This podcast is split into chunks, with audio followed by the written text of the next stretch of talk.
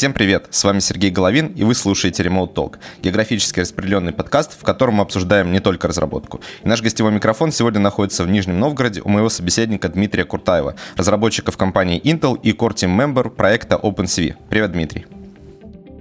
Привет, Сергей. Меня зовут Дмитрий. И, ну, как было сказано, да, я работаю инженером в Intel и участвую в проекте OpenCV. Проект э, находится в open source и помогает людям создавать э, алгоритмы, которые учат уже машины, в свою очередь, видеть. Окей, okay, давай прежде чем мы а, приступим к обсуждению и работы в Intel, что, безусловно, mm-hmm. будет очень интересно, и вообще работы над OpenCV, а, я задам тебе традиционный вопрос для нашего подкаста. А, расскажи, пожалуйста, с чего у тебя вообще началась программистская карьера? Как ты попал в программирование? Ну, наверное, самые первые попытки программирования были в школе, но это такие были скажем, не особо серьезные набеги, то есть там запрограммировать э, какую-нибудь визуализацию светофора, какие-нибудь посчитать э, формулы, там, допустим, площадь треугольника, это все было как бы неосознанно. Вот, а уже настоящее программирование, наверное, пошло в университете. Вот, я учился и закончил в МК Нижегородский. А, ну, начинали мы с Паскаля, потом C, C++, ну а там, по ходу дела, уже посещая разные курсы, приобретал знания там, там Java, допустим, сам пробовал там JavaScript, и потихоньку уже, наверное, осознанно начал программировать в университете. А после уни- университета ты сразу потом попал в Intel? А, я пошел на летнюю стажировку, на самом деле, в другую компанию, то есть летом а, после третьего курса я два месяца стажировался в компании, назывался NightSys, вот. Потом я остался как долгосрочный стажер, а, поработал год, и, в общем, нас купил э, Intel как команду экспертов в области компьютерного зрения. Вот, то есть, на самом деле, в Intel я попал не напрямую, а через покупку нашей компании в качестве там, новой команды в Intel. Ну, это, кстати, очень интересный момент. Угу. Вообще мало кто знает, ну, допустим, я, по крайней мере, не знал, что в Нижнем Новгороде, в принципе, есть э, э, офис Intel. Ага. Это официальный офис, то есть э, прямо на сайте Intel можно найти информацию о том, что вот Intel Россия находится в Нижнем Новгороде. Я не уверен, там, по-моему, других офисов-то и нет вроде бы. Ну, в Москве есть поменьше. Москве, да? Ну, то есть, ну, это, получается, в Москве, наверное, не разработческий офис, или я ошибаюсь? Ну, там, там, там есть разработчики, есть есть исследования, но по большей части там, ну, допустим, маркетинг еще все такое. То есть то, что для столицы, допустим, удобнее, вот. Но там большая часть разработки в Нижнем, да. Да, я смотрел э, некоторые ваши вакансии э, на mm-hmm. HeadHunter, и практически все вакансии, по-моему, э, ведут в Нижний Новгород. То есть там mm-hmm. все, что разработческое, оно идет в Нижний Новгород. По-моему, mm-hmm. есть несколько, да, вот несколько московских есть действительно, но большая часть все-таки сосредоточена в Нижнем Новгороде. Это, кстати, довольно интересная тема. Обычно просто э, крупные компании открывают именно офисы в столицах, там, Москве, Питере. Mm-hmm. Э, ну, Нижний Новгород тоже город-миллионник, но тем не менее это mm-hmm. такое скорее отклонение от нормы. А ты не знаешь, с чем это связано? Почему именно Нижний Новгород? Ну, на самом деле, да, есть э, некоторые статьи, которые рассказывают про Intel в Нижнем, и там есть очень интересные моменты, которые, ну, то есть не каждый сотрудник там ему рассказывает всю историю, то есть это каждый для себя тоже открывает э, со временем. Но через там того, через призму того, как я это понимаю, то есть у нас сложилось такое очень э, хорошее наследие фундаментального образования, фундаментального именно математического образования. И первые как бы, проекты э, в Нижнем, то есть Intel заказывал как бы работу у, там, также у компании. Э, и проекты были связаны там, с компилятором, с математическими библиотеками, вот. А также с основами вот компьютерного зрения, то есть это все там близкое к железу, близкое к обработке сырых данных. И за счет того, что у нас э, очень качественная база, такая, ну, как бы в городе, именно математического, физического образования, вот, сложился как бы круг как бы, людей, э, и они набирались опыта, и в итоге как бы росли, росли и доросли до такого состояния, что как бы Intel решил э, уже открыть свой филиал в городе. Чем вообще занимается Intel э, в Нижнем Новгороде? То есть какие у вас в основном разработки? Если это не секрет, конечно. Над чем работаете? Нет, это, в общем не секрет. Много направлений. У нас э, есть команда, которая ну, также разрабатывает TBB, то есть очень много людей, которые непосредственно за... участвуют в разработке TBB, библиотеки Intel Trading Building Blocks. А, есть ребята, кто работает над компиляторами, э, ребята, кто работает над графикой, то есть э, оптимизация вычислений на графических э, устройствах, вообще создание алгоритмов, создание там будущих архитектур. А в частности, моя команда, да, мы работаем над компьютерным зрением, да. Окей, да. Про, про компиляторы интересно. То есть у вас э, получается разработка компиляторов э, чего? То есть непосредственно, прям, например, там, не знаю, C, C++, или это какие-то компиляторы непосредственно приближенные к каким-нибудь языкам с э, внутренним? Ну да, то есть есть работа над внутренними компиляторами, допустим, для каких-то специфичных железок, то есть там, ну, допустим, чтобы упростить работу программиста, чтобы он не писал там на каком-то железоспецифичном языке, то есть создают, допустим, какой-то абстрактный компилятор и э, тем самым расширяют как бы, круг людей, кто может работать с новыми продуктами. Но также огромная работа по созданию там, новых стандартов. То есть вот сейчас э, у нас активно вкладываются в э, называемый Parallel STL, расширение для C++, чтобы, допустим, та же библиотека TBB а, шла уже как, как часть, ну, под капотом STL, C++. Ну. Вот, поэтому как бы тут идет работа и со стороны компилятора, да. Угу. А это получается отдельная библиотека или как-то экстеншн доставляется, или вы прямо непосредственно стандарт языка это будете вносить, и что любой, в принципе, C++ а, там на любой платформе будет это, с этим работать? А, вот это хороший вопрос, но на самом деле, то есть иногда не успеваешь там э, узнавать статусы всех проектов, потому что людей много, там более 800 тоже человек, и иногда не успеваешь узнавать. Но последний раз, насколько я помню, это был extension, но сейчас есть там новый продукт, который так называемый One API, который в виде там тулкита ставится на систему разработчика, и из коробки как бы там, если уж оттуда используется компилятор, то используется и все остальное. Ты сказал, что твоя команда занимается непосредственно разработкой компьютерного зрения и работает да, с OpenCV. Да. Можешь по, про, про это поподробнее рассказать? Ну, на самом деле, не только OpenCV, то есть э, OpenCV э, эта библиотека достаточно э, уже хорошо зарекомендовавшая себя, и сейчас она ну, потихонечку развивается, но как бы ее образ уже сформировался, она хорошо оптимизирована, и большая часть работы происходит по там, добавлению немного нового функционала, либо оптимизации там, под новые архитектуры. Вот. Из того, что как бы, мы делаем практически с нуля, и как бы, что интересно для нас, вызов такой, а сейчас является глубокое обучение, но со стороны не, как бы, не создания а не обучение, ну, так, ладно, это не про то. То есть э, мы сейчас сфокусированы на глубоком машинном обучении, потому что ну, оно решает наши задачи компьютерного зрения э, с большей точностью и гораздо быстрее. И поэтому там для железа Intel мы разрабатываем там новый продукт, э, называется OpenVINA.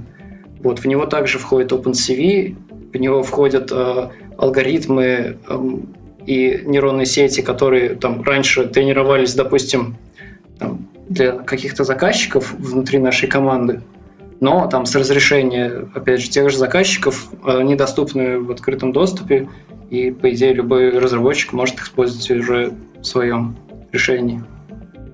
Вот, поэтому, да, наверное, из продуктов это OpenCV и OpenWindow.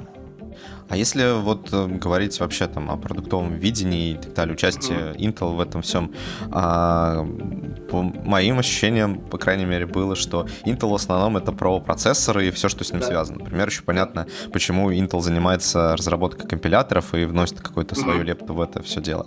А возникает вопрос, ну, казалось бы, где компьютерное зрение, а где Intel? То есть, причем тут вот это все, как это связано? Ну да, это такой хороший вопрос. К нему так или иначе, ну, начинаешь задумываться об этом, казалось бы, Intel железячная компания, продает железо, а софт делает бесплатным, более того, open source. И, то есть, кто хочет, может брать. Наша задача, на самом деле, то есть, э, этим софтом, э, нашими продуктами показать, что вот смотрите, вот у вас есть такая задача, и мы ее там достаточно эффективно с точки зрения скорости энергопотребления и стоимости того же железа можем решать. То есть как бы в целом мы помогаем там, нашим условно, заказчикам, нашим пользователям э, решать задачу вообще развертывания. То есть вот вам и железо, и софт, который эффективно на нем исполняется. Вот. То есть это не только про софт, не только про железо, а про экосистему, так сказать. То есть набор готового решения. Окей, если немножко отойти в сторону от Intel и поговорить mm-hmm. просто про компьютерное зрение. Вот ты ага. Э, являешься э, членом команды разработки OpenCV. Причем, да. насколько я видел, ты так довольно активно в этом всем деле принимаешь участие уже, наверное, с 2016 года, да? И да. Э, второй вроде по числу комитов в OpenCV. Ну, нет, пятый. Ну, если суммарно смотреть, я смотрел да, да, да. просто последнюю а, активность, а, допустим, с 2016 года. Да-да-да, ты уже второй, вот, знай это. А, в общем-то, вопрос в следующем. Как ты влился в проект? Почему именно OpenCV тебя заинтересовал? То есть это было связано с тем, что ты, ну, как-то вот пошел в эту компанию, и почему ты вообще стал членом вот этой команды? То есть это же очень большая работа, на самом деле, развивать open source проект, тем более такой э, масштабный. Да, масштабы невероятные. Ну да, то есть изначально я был стажером в компании, которая занималась преимущественно компьютерным зрением. Вот у нас даже название было ITSIS, то есть как, как бы оно видит. Вот. И мы занимались также решениями, основанными на компьютерном зрении. И так получилось, что OpenCV, оно и создалось в Нижнем Новгороде, и до сих пор продолжает как бы поддерживаться командой, которая находится у нас здесь. То есть если как бы говорить про разработку библиотеки, в этом как бы участвуют вообще люди со всей как бы планеты. То есть там официально на счетчик насчитал уже больше тысячи людей, больше, ну там 1114, по-моему, последний раз я смотрел. Вот, но на самом деле еще больше, потому что что-то не трекается, что-то там случайно перетирается, кто-то помогает, но там напрямую не коммитит. И, но как бы мейнтейнеры сидят здесь, то есть ядро команды всегда находилось в Нижнем Новгороде. Вот, и работая как бы в компании, которые поддерживают библиотеку, ну, все началось с того, что там, там допустим, э, в перерывах, допустим, между какими-то большими задачами, там нет-нет, да, можно зайти на GitHub, посмотреть, вот там открытая какая-нибудь задачка, а, просто для себя попробовать что-то запустить, воспроизвести эту задачку, а потом внезапно там ты находишь ее решение и отписываешь там, опять же, на GitHub, а вот как она Э, в общем-то, разрешается. Ну, помогаешь пользователю и библиотеке. Вот, а потом, ну, так получилось то, что, наверное, моя первая задача, первой задачей в OpenCV, то есть э, я именно перешел в команду, и э, мы экспериментировали там с языком программирования Halite, э, делали на нем глубокое обучение, ну, не обучение, а вот именно запуск нейронных сетей. Ну и так потихоньку, то есть э, и потихонечку как бы понимала вообще, как устроено в библиотеке все. Там потихонечку начал решать задачи из других областей, то есть связанных с библиотекой, но, допустим, не только про learning, а что-то еще там с основным функционалом. Вот. Но по большей части, да, по большей части комиты у меня связаны с функционалом, который про глубокое обучение, вот, ну и там по возможности что-нибудь смежное, какое такие задачи тоже получается решать. Вот, ну, наверное, как-то так. Да. А куда сейчас вообще развивается, в какую сторону развивается компьютерное зрение? То есть, э, допустим, даже если смотреть OpenCV, где область применимости, то есть наиболее сейчас, наверное, может быть, коммерциализированная или коммерчески успешная, то есть не просто какие-то ну, теоретизированные размышления, как вот происходит сейчас там с теми же а, криптовалютами и вообще блокчейном, э, когда теоретически это очень полезная технология, практически не очень полезная. А вот есть ли какие-то области в компьютерном зрении, которые максимально полезны, и вообще какое будущее ты видишь у компьютера компьютерного зрения? В общем, как бы из моих рассуждений тоже, то есть моя, наверное, текущая позиция, А, то, что мы видим в интернете, да, это там применение компьютерного зрения для решения каких-то задач, которые, ну, на глаз человеку, ну, очевидны, да, то есть там обвести там, собачку, кошечку другого человека в рамку или даже отличить людей по фотографии, как бы это, ну, то есть может решаться и человеком эта задача. Мне кажется, как бы самым таким э, хорошим применением для технологии может являться те задачи, в которых уже человек бессилен. То есть либо когда объемы задачи настолько велики, что, допустим, человек не может справиться, а, но что как бы еще интереснее, это уже когда мы переходим от изображений, которые, ну, просто на плоскости экрана, переходим к каким-то объемным данным. И, наверное, ну, самый хороший пример – это медицинские данные – то есть, ну, мне на самом деле в последнее время нравится вот э, работа с медицинскими данными, когда э, даже на экране их не визуализировать, потому что они трехмерные, и ты каждый раз видишь только какой-то срез. И ты не имеешь как бы полной картины того, что на самом деле, вот, допустим, э, если это скан МРТ, там, там тело человека, либо мозга, ты видишь только какой-то кусочек, ты не знаешь, что было до него или после, пока как бы не посмотришь алгоритм, он видит как бы все данные как единый тензор, он может там найти и как бы подходы, которые использовались для тех же детектирования собачек, кошек, там, э, ввода их в рамочку, они также перекладываются хорошо вот в эту э, новую размерность и дают достаточно э, неплохие показатели, ну, показатели как по качеству, так и по скорости. Я бы, наверное, ставил ну, вообще на то, что компьютерное зрение поможет людям решать те задачи, для которых как бы, не хватает вот именно наших физических способностей, либо требует большого там внимания, сердия, чтобы вообще проанализировать как-то эти данные. А вот э, сейчас, получается, компьютерное зрение уже в медицине как-то применяется, или это пока только на, на стадии разработки? На самом деле применяется, да, есть там успешные там результаты интеграции, э, то есть традиционно медицинское как бы направление, оно немного, ну, консервативно, что ли, да, и несмотря на то, что там э, в этом году открыли там новый алгоритм, новые подходы, вот тепленинг, он только-только начал приходить, ну, машинное обучение, только-только начало приходить вот э, в сферу медицинских исследований, и уже даже там существуют э, факторы интеграции, то есть несколько лет назад, если там ты говорил, что мы не знаем, как работает этот, этот алгоритм, он предсказывает э, там, что там есть рак мозга или нет. Любой там здравомысл... здравомыслящий врач скажет, что ну, какие предсказания, у нас как бы здесь ну, жизнь человека на кону.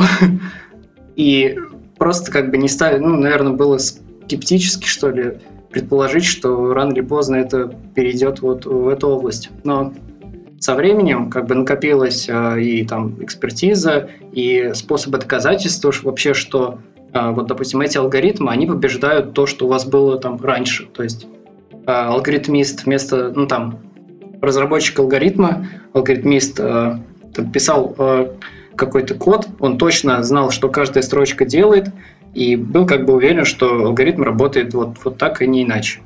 Вот сопоставили просто его алгоритм против э, там, машинного обучения, показали, что вот на всех случаях, которые, э, допустим, известны, там, алгоритм машинного обучения обыгрывает там, ваш алгоритм по скорости и по качеству. И тут уже как бы э, сложно спорить, тут уже кто первее интегрирует. Есть там уже возникают там маленькие задачки, задачки побольше. То есть вот из недавнего, что я видел, такой интересный пример, когда даже элементарно там врач смотрит, э, э, опять же, скан человека там в полный рост, да, и там существует такая маленькая, там вроде бы казалось бы задачка про то, чтобы э, найти какое-то ребро. То есть, поскольку оно, если как бы проходить вот этот скан человека там сверху вниз, смотреть вот эти срезы, то ребра, они как бы, ну, перемещаются там по кругу, вот эти срезы. И как бы как нам рассказывали, вот врач раньше сидел, вот перед компьютером крутил мышку, да, и считал, вот это там первое ребро, вот оно отходит, второе, третье, четвертое, и пока он не дойдет, если он собьется, он начинает сначала, вот, и пока он не дойдет до нужного там седьмого какого-то или не знаю какого ребра, потратит много времени, а даже там создание простого алгоритма, который трекает а, вот это движение там кости в пространстве, mm-hmm. в том смысле то, что пока человек перемещается по скану, уже упрощает э, какую-то работу, позволяет эксперту уже двигаться дальше, а не, ну, не сосредотачиваться на каких-то простых таких э, проблемах. Ну, это звучит на самом деле очень интересно. А, я еще хотел про, про такую область спросить. Есть э, сейчас активное движение непосредственно роботизированное управление автомобилем. То есть понятно, что в США уже ездят э, такси, которые, ну, без водителя, да, соответственно, ты а, автоматически а, автомобиль едет. Сейчас вот Яндекс выходит на рынок, вроде как пытается выйти на, на рынок в Грузии, ну и, возможно, в России это тоже не за горами. А вопрос такой прагматичный. Насколько можно доверять автомобилю, который которые анализируют, ну, по сути, тоже алгоритмы, в том числе и компьютерного зрения. То есть насколько они надежны в плане определения той же там разметки, особенно в непогоду, да, понятно, что если мы рассматриваем какую-нибудь Калифорнию, то там, наверное, с этим чуть получше, потому что, в принципе, большую часть времени а, дорога чистая. А, никакого... Есть разметка, а. кстати. Да. У нас в городе последний год вообще нет разметки, так что ездим, как, как, как написано в ПДД, поделите дорогу на равное число, там, на одинаковое число как бы, ширине, и вот столько полос и будет. То есть есть такой ну вот да, и на, насколько, насколько с э, такого рода проблемами может успешно mm-hmm. справляться а, компьютерное зрение? Насколько ты вот осведомлен в этом вопросе? Ну, у нас точно есть команды, которые занимаются так называемыми э, областью functional safety. То есть, э, на самом деле, в таких вещах, э, как вот автономное вождение, э, уже в, стан- ну, в стандартах заложены такие понятия, как э, безотказность системы, допустим, то Э, нельзя положиться только на один алгоритм и как бы на одну железку, которая исполняет этот алгоритм. Потому что если происходит отказ, допустим, одного алгоритма, всегда нужно иметь какую-то контрольную проверку другим алгоритмом. А, то есть, э, для примера, ну, есть э, всякие соревнования там по, ну, особенно в направлении анализа данных, когда представляется набор данных, ставится какая-то задача, и участники предлагают свои решения и меряются какими-то характеристиками, там, метриками. То есть у кого больше, тот победил. И традиционно там, э, самые там, лучшие результаты по качеству получают решения, которые основаны на так называемых ансамблях. Ну, то есть, если проще говоря, это там набор э, разных, допустим, которые, может быть, сами по себе не очень алгоритмов, но путем голосования как бы взятия среднего решения можно добиться лучшего качества. Вот. И, наверное, только на компьютерное зрение ну, на машина, наверное, не поедет. То есть э, это всегда нужны датчики, которые там уже, ну, того же расстояния. Вот. То есть э, комбинация различных решений и не только компьютерного зрения, да. Окей. Давай немножко отвлечемся от компьютерного зрения и вот этих сложных тем, поговорим про другую сложную тему, не менее сложную. Это про C++ вообще. То есть э, сейчас, насколько мне известно, по крайней мере, ты в основном э, используешь C++ в качестве основного языка. Угу. Вот. А до этого у нас вроде бы гостей не было особо, которые писали на C++. Ну, может быть, и писали, но так, не настолько профессионально. То есть в основном это там были э, разработчики другого рода. Интересно у тебя узнать, как у человека, который использует C++ в качестве основного инструмента. На каком сейчас вообще этапе развития находится C++, что с ним происходит? Я вот слышал, что новый стандарт выходит. А, развивается ли он вообще? Если развивается, то как? То есть и сможет ли он а, поконкурировать с какими какими-то там новыми языками, которые в эту же нишу пытаются залезть. Это тот же Rust, ну, Go в меньшей степени, появляются другие альтернативы, типа э, NIM, Crystal, вот много разных языков появляются разной степени популярности, э, которые нацелены на э, уровень системный. Ну, при этом они еще позиционируют себя как тоже языки общего назначения. Вот насколько сейчас C++ себя комфортно э, чувствует в этом поле и как он развивается? Вопросы хорошие, но я не уверен, что там, допустим, я самый лучший представитель э, языка C++, мне кажется, придется вам искать еще кого-то, кто пишет на C++. Проблема в том, то, что, ну, как проблема, то есть OpenCV это библиотека старая, и она, ну, ей 20 лет в этом году, и мы uh-huh. а, до определенного времени писали на 98-м стандарте C++, 98 год. А, uh-huh. То есть с чем это связано? Потому что если ты каждый год меняешь свой стандарт, ты как бы пользователи, которые не могут перейти на новый стандарт, просто отметаешь. А библиотека все-таки обросла хорошим комьюнити, и мы стараемся поддерживать ее в состоянии совместимости э, для тех, как бы, для ну, всех возможных ситуаций. То есть вот у нас сейчас есть э, сколько? Четыре э, ветки, в которых мы, ну, то есть есть ветка э, OpenCV3 и OpenCV4. Вот OpenCV3, он по умолчанию э, написан и совместим со стандартом C++ 98, но может собираться с любым стандартом. Там, ветка, которая уже мастер, то есть э, там, новое состояние библиотеки, это по умолчанию OpenCV, ой, C++ 11 стандарт. То есть в этом смысле мы еще мы не используем все самые там новейшие фичи, чисто потому что, скажем, на какой-нибудь экзотической железке, на какой-нибудь борде человек просто не сможет собрать исходный код, но а, что ему тогда будет делать? Вот, и поэтому мы стараемся пока поддерживать на старых стандартах C++, заботиться о пользователях. Вот.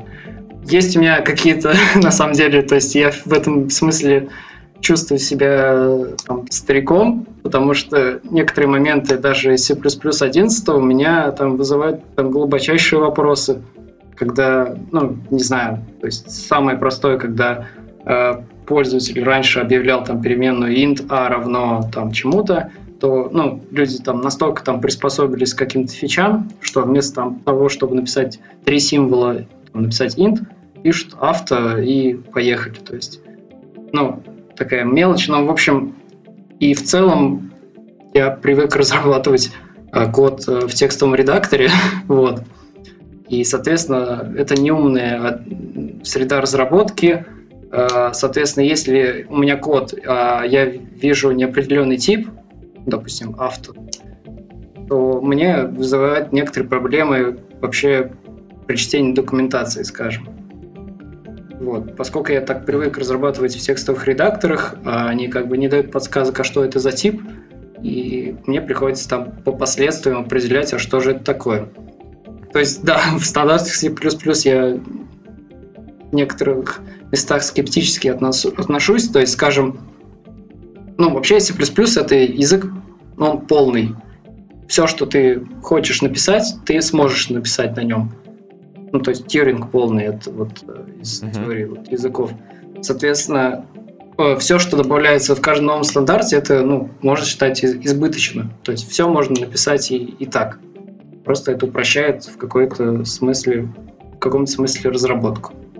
А что по поводу новых языков, я, наверное, отвечу одним из комментариев с Хабра. Пока OpenCV не станет доступен, не станет э, э, быть доступным на Rust, нет смысла туда переходить. То есть люди э, принимают решение о том, чтобы перевести свой проект на новый язык только тогда, когда они, допустим, имеют все зависимости, имеют полезные, опять же, библиотеки. То есть один язык или другой, ну, сам по себе язык не имеет значения. Имеет значение, что полезным ты можешь с ним сделать. То есть если там нет ничего того, что люди придумали за эти года, то есть там нет оберток, то есть никто еще не написал обертки для этих языков, для старых библиотек, то как бы о чем мы с ним сделаем, с этим языком новым. Но на удивление есть, э, ну то есть иногда обращаешь внимание, что какие-то там инструменты, которыми ты пользуешься, иногда написаны там на, допустим, на Go. вот это удивление для меня. То есть я тоже там скептически относился первое время к Go, думал, ну, кому нужен там, из, там язык для студентов. Вот, но там, допустим, докер, он там докер написан на Go. Вот, и как бы, это внушает доверие. А почему ты считаешь, что Go язык для студентов? Ну, по-моему, он в самом начале себя так позиционировал, что смотрите, как просто. Ну, или, может быть, уже все смешалось в голове, то есть уже смешалась как бы официальная информация и как бы комментарии какие-то, мнения разных людей.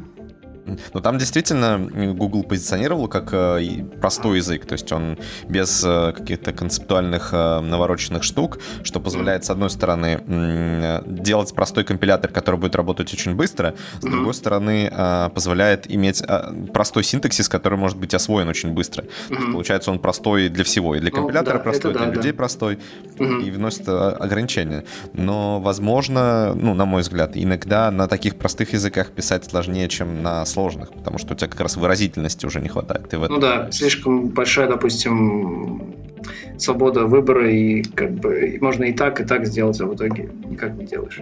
Но на удивление, вот есть проект э, GoCV, то есть э, обертка OpenCV, опять же, для Go, uh-huh. и меня поражает, то есть они достаточно быстро заводят туда новый функционал. А это значит, если там заводят новый функционал, значит, есть спрос. Свое отношение Go я поменял. То есть э, я уже больше отношусь к нему. Ну, то есть сам я не писал, вот, но я использую продукты и там код, который мной написан, также используют люди на Go. Так что, значит, он уже стал неотъемлемой частью как бы нашей ну, деятельности. Окей, а давай поговорим немножко про Rust. Я не знаю, насколько ты а, в него вообще погружен, интересовался ли Rust mm. ты или нет. Ну, честно говоря, не пред... особо, да. Ну, небольшая предыстория. Rust вообще появился не случайно.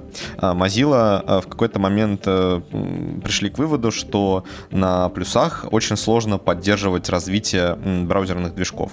Mm-hmm. То есть можно, но дорого. И mm-hmm а, поэтому они э, запустили такую экспериментальную программу, в рамках которой Rust и был разработан. То есть какой-то язык, на который, который а, позволял бы писать системный софт, какой-то низкоуровневый, но при этом а, давал определенные гарантии и был довольно гибкий для того, чтобы в перспективе можно было написать какой-то сложный сложный программный, э, программный продукт, который бы можно было относительно легко поддерживать. Вот появился Rust.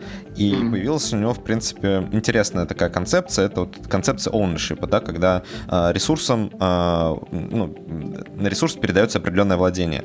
И на этапе compile тайма, получается, а, компилятор может понять, что вот этот ресурс, например, под этот ресурс нужно выделить память, вот здесь мы ее освободили mm-hmm. и так далее. Получается, что язык, с одной стороны, не имеет а, garbage коллектора, но mm-hmm. с другой стороны, э, мы руками не управляем памятью. То есть можем, но потенциально мы можем этого не делать совершенно. То есть автоматически все это будет посчитано, где, когда, какой ресурс нужно создать, где его нужно будет освободить. Вот как тебе такая концепция, и не кажется ли тебе, что в этом плане C++ сильно проигрывает. Не кажется ли тебе, что, возможно, благодаря именно этой фиче Rust как-то в какой-то момент сможет обойти C++ и занять его нишу полностью? Ну, я вспоминаю, допустим, первую неделю своей стажировки. То есть я пришел после университета, да, и там первым делом, что там сделал new, delete для всех массивов, то есть там память почистил, все нормально. Uh-huh. И мне сказали, типа, это все, конечно, замечательно, но, допустим, для массивов используй вектор, std-вектор.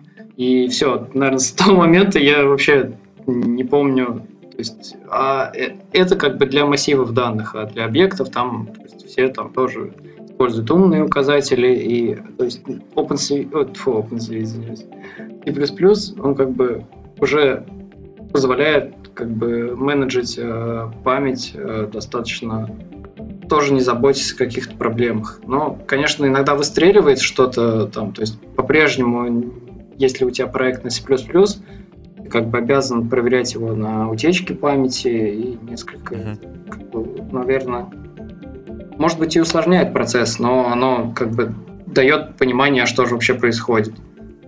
Но поскольку мы все-таки, э, да, связаны с разработкой высоко оптимизированного софта, и который, ну, можно сказать, уже не уже, а как бы околонаучный, то есть нам необходимо быть одновременно и простыми, и эффективными, и э, то есть зачастую даже люди вынуждены в C++ э, делать вставыши там, низкоуровневых уже оптимизаций, которые там чисто под конкретную железку, либо, ну, практически на ассемблере, но там с, если различные интеграции ассемблерных ставок в C++ также, и поэтому, то есть э, C++ пока по-прежнему остается языком, который как можно ближе к, вот, к высокопроизводительным вычислениям, что нас как бы заботит, наверное, в первую очередь. А, я, кстати, стал замечать в последнее время а, какое-то такое движение в C++ комьюнити, или мне показалось, потому что я все-таки больше со стороны за этим наблюдал, там, а, что C++, комьюнити C++ сейчас само понимает, что э, ну, его нишу пытаются занять. И при этом, что сам по себе C++ не очень дружелюбный по отношению к, там, к новым пользователям, ну, может быть, в силу того, что появилось много стандартов, и C++ какой-то бесконечно неограниченный в количестве фич. А. Там, в фичах C++, наверное, ни один разработчик C++ полностью не разбирается. Там какой-то сабсет использует, а остальное mm-hmm. уже там не, не использует. А, и с другой стороны, получается, что если не идти навстречу разработчикам, то mm-hmm. новых разработчиков C++ приходить не будет. Это не очень хорошее развитие. Mm-hmm. Я начал наблюдать такое движение, а, как C++ as a second language, то есть C++ как второй язык. Это есть и доклад от Chrome Academy, по-моему. И есть еще в русскоязычный, по-моему, похожий доклад, mm-hmm. похожий смысл. То есть сейчас комьюнити C++ пытается как бы продвинуть э, C++ как второй язык. То есть раньше был там Python, условно, лучший, лучший второй язык для всего mm-hmm. что угодно. То есть если ты знаешь один язык, вот Python всегда лучший второй язык. Mm-hmm. То сейчас вот получается пытается продвинуться C++. Как ты считаешь, насколько действительно C++ хорош как вот второй язык? А первым подразумевается язык, на котором ты непосредственно, допустим, разрабатываешь. Э, да, да, да. То есть, ну, любой, который там твой основной, да. Ну, допустим, для меня mm-hmm. это там какой-нибудь JavaScript, TypeScript. Вот я занимаюсь фронтендом. Для кого-то это будет э, какой-нибудь Go, если он занимается разработкой каких-нибудь mm-hmm. системных утилит. А, ну и так далее. Вот. А лучшим вторым языком, получается, вот как бы сейчас позиционирует C++. Насколько, на твой взгляд, это правда? Насколько он хорошо подойдет для этой цели? А, ну, я, честно говоря, не знаю. То есть в процессе работы над библиотекой, которая поддерживается на многих языках, то есть я там люблю хвастаться, что так или иначе там знаю там C++, Python, Java, там, JavaScript, JavaScript и, и стараюсь как бы, допустим, если у нас там новые стажеры, либо там приходят к нам на экскурсии, то есть я стараюсь рассказывать э, через такую как бы призму, что там э, выучить новый язык это там неделя-две. Я имею в виду синтаксис и как он вообще работает. А дальше уже там можно фокусироваться на том, чтобы решать свою задачу. Тем более всегда в решении какой-то задачи, то есть э, ты думаешь о том, как сделать, чтобы работало, да, и, и просто пытаешься вот языка как из инструмента наверное, все самое полезное э, выудить. Я бы не знаю, то есть, а куда в этом случае девается питон, потому что питон э, очень полезный э, скриптовый язык, то есть, скажем, э, поскольку у нас э, много экспериментов, э, связанных э, с замерами, с данными, то есть у нас питон э, активно используется как наверное, если ты там инженер-разработчик, то Python используется для всего остального. То есть собрать данные, а, провести какую-то аналитику, графики построить, я не знаю, а, быстрый эксперимент какой-то провести. То есть, допустим, тебе надо какой-то алгоритм написать, и чтобы быстренько как-то, допустим, там, матрицы переставить, то есть чтобы можно было не, не ждать время, там, пока скомпилируется, пока чего, там, сделал текстовый файл, поехали. Вот. Провести какие-то там тесты, то есть это все быстро. Вот. С другой стороны, у нас очень много людей, кто создает вообще алгоритмы компьютерного зрения того же, и у них Python вообще основной язык. Вот. А второй, там, если это C++, то там, скорее для там, создания э, демо, какие демо приложений, то есть когда алгоритм уже готов, его портируют. Вот. Но то есть в нашей предметной области, наверное, C++, Python, они вот так вот, э, в зависимости от роли, э, либо первый, либо второй. Э, с другими языками, наверное, они идут как дополнение, то есть мы в основном связываемся с ними как удобными там, способами прикоснуться к комьюнити там, веб-разработчиков, либо еще чего-то, там, каких-то любителей языков, вот, как обертки. То есть, но кодовыми по-прежнему, наверное, питон считаем второй язык. Угу. Ну, окей, но у вас, мне кажется, просто довольно консервативная в этом плане сфера, потому что, а, ну, так как там C++ позиционирует как второй язык для всех остальных, для кого он не первый язык, а для вас он, получается, первый язык, соответственно, ну, да, да, да, возможно, да, для вас Python действительно остается лучшим вторым языком. Просто uh-huh. во всем остальном, мне кажется, во всех остальных сферах разработки сейчас э, такая тенденция, что раньше действительно Python был супер популярен, uh-huh. но потом получается так, что, например, если для фронтендера рассматривать, uh-huh. то, в принципе, есть Node.js как uh-huh. серверный э, JavaScript, и ты там можешь заменить э, им Python очень легко. Остальные там очень сильно перешли на Go, то есть там с Python на Go. И получается, что тоже, зачем, зачем там Python на некоторых э, аспектах, если есть Go, ты можешь там системную утилитку написать. А вот когда возникают вопросы уже э, более низкоуровневые, то получается вот эти все языки, они как бы не очень дотягивают. И, угу. и вроде как на основном своем языке ты можешь решать да, все да. те же задачи, которые раньше э, Python решал, угу. а сейчас э, есть просто сфера, которая ничем не занята, то есть системное какое-то программирование, и mm-hmm. для этой, вот в эту нишу, мне кажется, может быть и пытается попасть C++, как вот второй язык. Mm-hmm. То есть, словно, если ты разработчик там фронтенда, то, возможно, когда-нибудь ты пойдешь там а, что-нибудь, э, какой-нибудь писать модуль mm-hmm. для Node.js, для того, чтобы он быстро работал, ты возьмешь C++ а, и будешь через FNI подключать его и использовать. Mm-hmm. Вот. Ну да, Но тоже интересно. Тут, возможно, это и не, не так, да. Окей. А я тебе еще хотел спросить mm-hmm. о вообще о жизни в Нижнем Новгороде, о IT-тусовках, э, которые у вас есть, mm-hmm. ну и так далее. Вот а, давай начнем, наверное, с IT-сообществ. А, можешь рассказать, насколько у вас там хорошо или плохо организованное IT-сообщество, насколько часто проходят какие-то мероприятия, вот про это все? Ну, наверное, то есть как таковые э, там хаотические какие-то встречи случаются, я имею в виду городского масштаба, чтобы прям, допустим, более-менее независимо. Э, мне кажется, подряд года два, наверное, начали более-менее систематически проводить какие-то э, сходки, фестивали. Вот. То есть со своей стороны, допустим, со стороны Intel у нас есть там э, различные программы, так, ну, там летняя стажировка, где мы с каждым годом все больше и больше стажеров приглашаем. А, какие-то там по воскресеньям лекции читали целый год. А, а, различные там двухнедельные курсы. То есть это, ну, это все как бы а, от компании. То есть компания устраивает курсы, а, собирает то есть, темы и инженеров, кто может интересно что-то новое рассказать. Проводим отбор, там студенты посещают лекции, там проходят практики. Вот. А так, чтобы на уровне города, наверное, а, есть, э, наверное, самый крупный, и вот и на Хабре есть несколько статей даже, э, фестиваль называется iFest, вот, более-менее э, нейтральный фестиваль, то есть где собираются представители разных компаний, спикеры, э, там всякие стенды собираются, все показывают что-то интересное. Вот, наверное, это там самое большое мероприятие. Но есть также там уже кружки по интересам, да, то есть э, сообщество э, Q&A, то есть э, там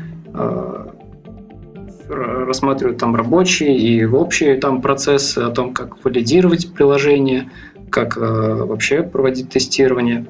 Э, есть э, сообщество по Data Science, то есть собираются с различными также лекциями из различных областей, допустим, как там так или иначе люди анализируют потоки всех данных, допустим, в том же компьютерном зрении, либо в обработке там, естественных языков, в аудио, в общем, но пока это, наверное, держится на энтузиазме. Ну, оно, мне кажется, всегда держится mm-hmm. на энтузиазме. Тут вопрос просто, насколько это масштабное явление. Насколько я понимаю, у вас это довольно а, неплохо развито. А, я, я вот а, пока готовился к выпуску, mm-hmm. нашел такой сайт у вас IT52. Вот. Ага. И м, даже сейчас видно, что у вас несколько событий сразу уже намечены. А, ну да, это то есть четыре портал, который освещает наиболее такие да, интересные события. Угу. То есть, в принципе, у вас э, застоя какого-то в этом плане нет. А, то есть, постоянно что-то происходит, насколько я понимаю. да, в Нижнем... Это, на самом деле очень круто. Очень много компаний, то есть это не только Intel, то есть много и крупных компаний, и компаний маленьких, поменьше, стартапов. То есть э, очень много программистов, и несмотря на это, то есть рынок постоянно растет, все время не хватает, очень много разных направлений. То есть э, если мы, допустим, наша команда фокусируется на зрении, есть другие компании, кто фокусируется на аудио, э, есть компании, кто фокусируется на там э, сетевых каких-то штуках, там всяких разных. В общем, даже есть свои домены, вот, но и там компании поменьше, которые также там и своих заказчиков, а, там внутренних, внешних, вот, все вроде кипит. Окей. Скажи, пожалуйста, на твой взгляд, какие есть основные плюсы жизни в Нижнем Новгороде и минусы? Ну, вот лично для тебя. Ну, наверное, плюсы, что э, город одновременно и большой, и маленький. То есть, допустим, ну, не знаю, то есть э, он достаточно такой домашний, что ли, ну и свой, родной. То есть, как бы, где бы ты ни был, в какой части города, это как бы чувствуешь себя как все еще в своем городе, то есть э, мало что меняется от района в районе. А, но и ну, при этом он достаточно крупный, и еще интересно вообще смотреть, как он развивается. То есть э, чисто как он расширяется, там появляются какие-то новые инфраструктуры, в общем, ну, какие-то такие маленькие детальки. Угу. Окей, а, ну, наверняка ты мог бы, в принципе, там переехать э, в ту же Москву или уехать даже за границу, да? Я вот традиционно спрашиваю mm гостей, почему ты остаешься в новом городе, вот о, в Нижнем Новгороде? А, почему, что тебя держит? То есть это просто тебе нравится а, жизнь в этом городе или, в принципе, ты никогда не задумывался о том, чтобы переехать куда-то? Не, задумывался, но не намеревался. То есть, э, ну, не знаю, если говорить про Москву, то она несколько пугает тем, что слишком много людей, что ли. А, то есть, ну, здесь как бы у тебя есть проект, э, есть э, работа, которую, ну, которую нужно делать. То есть, во-первых, там нету этой работы, которая здесь, которая тебе уже нравится, в которую ты вкладываешься там работаешь больше, чем положено, потому что чувствуешь, что с той стороны человек ждет, пока ты это сделаешь. Ну и в целом, то есть если как бы э, здесь что ли, пока, пока можно чувствовать себя как бы, наверное, неправильно скажу, что уникальным, но по крайней мере, что ты, что ты как бы каждый день можешь приносить какую-то пользу, в том смысле, что там, вокруг тебя нету там еще куча людей, которые делают что-то похожее. В общем, ну, чувствуешь как бы себя комфортнее. Ну, честно говоря, мне кажется, ты куда бы ни переехал, э, ты все равно останешься одним из да. контрибьюторов OpenCV, и это а, их, в принципе, не так много. Ну. ну, это, да, тоже с одной стороны, да, но ну, что-то пока как бы держит. То есть, понятное дело, что везде везде люди одни и те же, говорят на одном и том же языке, так или иначе. Здесь твои родители, здесь твои друзья, э, здесь как бы уже все тропинки, которые ты обходил, здесь ты свой, вот, а там все будет заново. Э, не было у тебя никаких предложений там в тоже Кремниевую долину, потому что, ну, все-таки, допустим, тот же OpenCV, это, во-первых, проект mm-hmm. видный, во-вторых, довольно сложный, интересный, и мне кажется, ну, к нему по-любому кто-нибудь присматривается э, со стороны Запада, mm-hmm. крупных западных компаний. Туда предложений не было, но самое, наверное, забавное предложение, которое было, и, ну, это, то есть, так или иначе, как бы ребятам большой респект и уважение, но там, то есть я уже разобрал э, этот случай на шутки, то есть э, там пользуясь ситуацией, там с друзьями там, рассказываем, смеемся. То есть было на полном серьезе предложение уехать в Армению, и как бы единственными, наверное, э, мотиваторами были там хорошая кухня, погода и там в конце только, ну и интересные задачи. Вот, это такой, ну, ребят, давайте, да, поехали. Я как бы гражданин другой страны. То есть не совсем, возможно, было подготовленное сообщение, но вот, предлагали в Армению. Ну, видимо, ты просто не настолько любишь покушать, а они надеялись, да, что да, да. кухня они тебя все-таки завлекут. Ну да, ну то есть там окей. тоже и, и интересный проект, и, но как бы, наверное, не для меня, не сейчас. Окей. Напоследок хочу попросить тебя поделиться каким-нибудь, не знаю, советом, рекомендацией э, любого рода. То есть это ты можешь порекомендовать mm. какую-нибудь э, книжку, не знаю, новую технологию, бегать по утрам. Вот все, что ты считаешь будет полезно для наших слушателей, э, вот можешь порекомендовать. Да, я бы порекомендовал себе бегать по утрам, потому что надо. Да, но, наверное, из э, своего как бы обыденного, наверное, думать о пользователях, потому что так или иначе, а, то есть наша деятельность, она, казалось бы, связана с тем, что мы там из ничего создаем на там, листке А4, который на развернутом экране, какие-то команды, да, то есть создаем инструкции машинные, которые потом э, решают там реальные какие-то задачи. И, наверное, так или иначе, каждый задумывается вообще тем ли я занимаюсь, да, и стоит ли этим заниматься, какую пользу я приношу. То есть угу. можно подумать, что это возможность из ничего, без каких-либо ресурсов, там даже на слабеньком компьютере, создавать полезные вещи, которые реально будут использоваться потом э, везде. Это может быть и медицина, и там, развлек... там сфера развлечений. Э, там я где-то читал там какую-то ракету запустили, там OpenCV туда накачали и, наверное, еще что-нибудь накачали. То есть даже вот эта мысль того, что то, что ты сегодня вечером написал э, какой-то э, ну, машинный код, то есть как бы проекция твоего мышления, уже завтра будет там на миллионе компьютеров исполнять какие-то задачи, решать жизненно важные проблемы. Ну, вот это, наверное, ощущение я бы рекомендовал всем проанализировать, то есть свой вклад а, как бы вообще что после вас остается в результате вот этого деятельности, и ни в коем случае не задумываться о всяких терминах типа перегорание, либо еще что-то. Хорошая мысль. А, спасибо, Дмитрий. Вы слушали очередной выпуск подкаста Remote Talk от СССР. Сегодня с вами были Сергей Головин и наш гость Дмитрий Куртаев. До связи. Спасибо большое.